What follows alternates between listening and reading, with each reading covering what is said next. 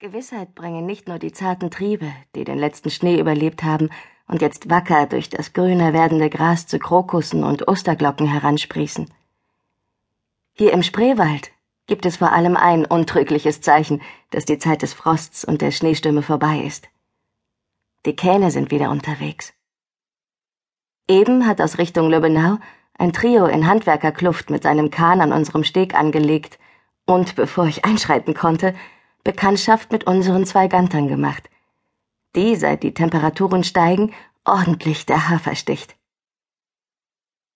Der Erstangriff galt dem in seinem Umfang durchaus Respekt einflößenden Hinterteil einer Frau mittleren Alters, die ahnungslos dabei war, den Kahn am Ufer zu befestigen. Leider übte das verwaschene Schwarz ihrer Korthose keine beruhigende Wirkung auf unsere beiden Quälgeister aus. Auch ihre angesichts ihres stämmigen Körperbaus überraschend helle Stimme und ihr Versuch, sich die beiden mit ihrem sich schlangenartig windenden Zollstock vom Leib zu halten, schien die zwei gefiederten Herren eher aufzustacheln als abzuschrecken.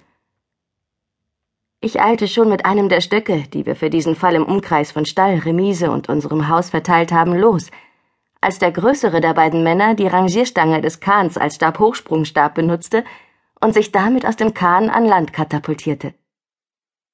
Ein wenig später sahen Orpheus und Aschenbach aus wie zwei unfreiwillige Komparsen in einem Martial Arts Film. Mit überraschend schnellen, wendigen Bewegungen des Rudels trieb der schlachsige Mann, der mit seinen schulterlangen Haaren und seinen scharfen Gesichtszügen auffallend an eine Vogelscheuche erinnerte, die beiden schnatternden Tiere in Richtung Stall zurück.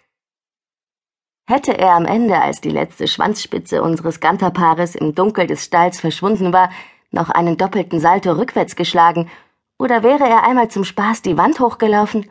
Ich hätte mich nicht gewundert. Gerade noch rechtzeitig klappte ich meinen Mund wieder zu, als der Gänsebeschwörer auf mich zukommt.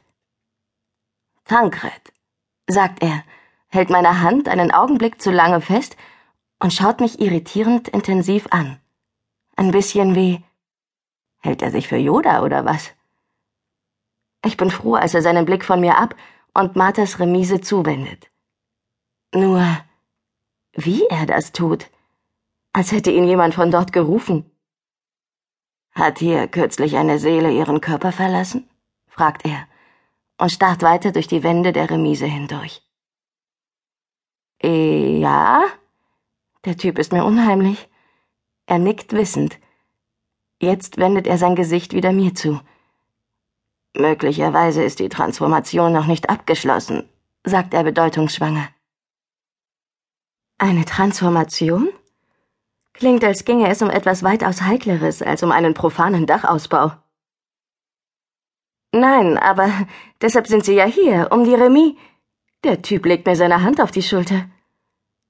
Zumindest besitze ich entsprechende Fähigkeiten, sagt er mit beruhigender Stimme, wenn es nötig sein sollte. Ich bin mir noch nicht sicher. Ich bin froh, dass ein Kollege jetzt bei uns auftaucht und mich angrinst. Diese verschmitzten Knopfaugen. Jetzt fällt mir ein, woher ich ihn kenne. Der gutmütige Mann mit Glatze ist Lutz, einer der Handwerker, die Iris bereits beim Umbau unseres Hauses im November beauftragt hatte. Das letzte Mal waren die Vögel aber nicht so Stänkerfritzen, wa? grinst er mich jetzt an und streckt mir seine Pranke entgegen. Das letzte Mal waren das ja auch eine Sie und ein Er und hatten im Paket nur halb so viel Testosteron. Tachchen, ist die Herren des Hauses auch da? Wie, die Herren des Hauses? Eben will ich meinen Mund wieder aufklappen, um lauthals aufzubegehren, da erscheint Iris in der Haustür. Im Business-Kostüm. Für einen Moment fühle ich mich wirklich, als wäre ich ein paar Monate in der Zeit zurückkatapultiert worden – denn obwohl ich weiß, dass Iris ihn nur trägt, weil sie heute einen Notartermin hat, wirkt dieser Aufzug auf mich wie ein rotes Tuch. Vielleicht reagiere ich auch deswegen etwas über, als Iris meine, zugegebenermaßen etwas verschlissenen Lederstiefel betrachtet und sagt, Willst du so gehen? Wie so? Für ein Vorstellungsgespräch als Küchenhilfe wird's ja wohl reichen. Das ist ja sozusagen Arbeit hinter den Kulissen. Oh, welche Laus ist der denn über die Leber gelaufen? Ich dachte nur, du willst nicht gleich mit deinem ersten Auftritt.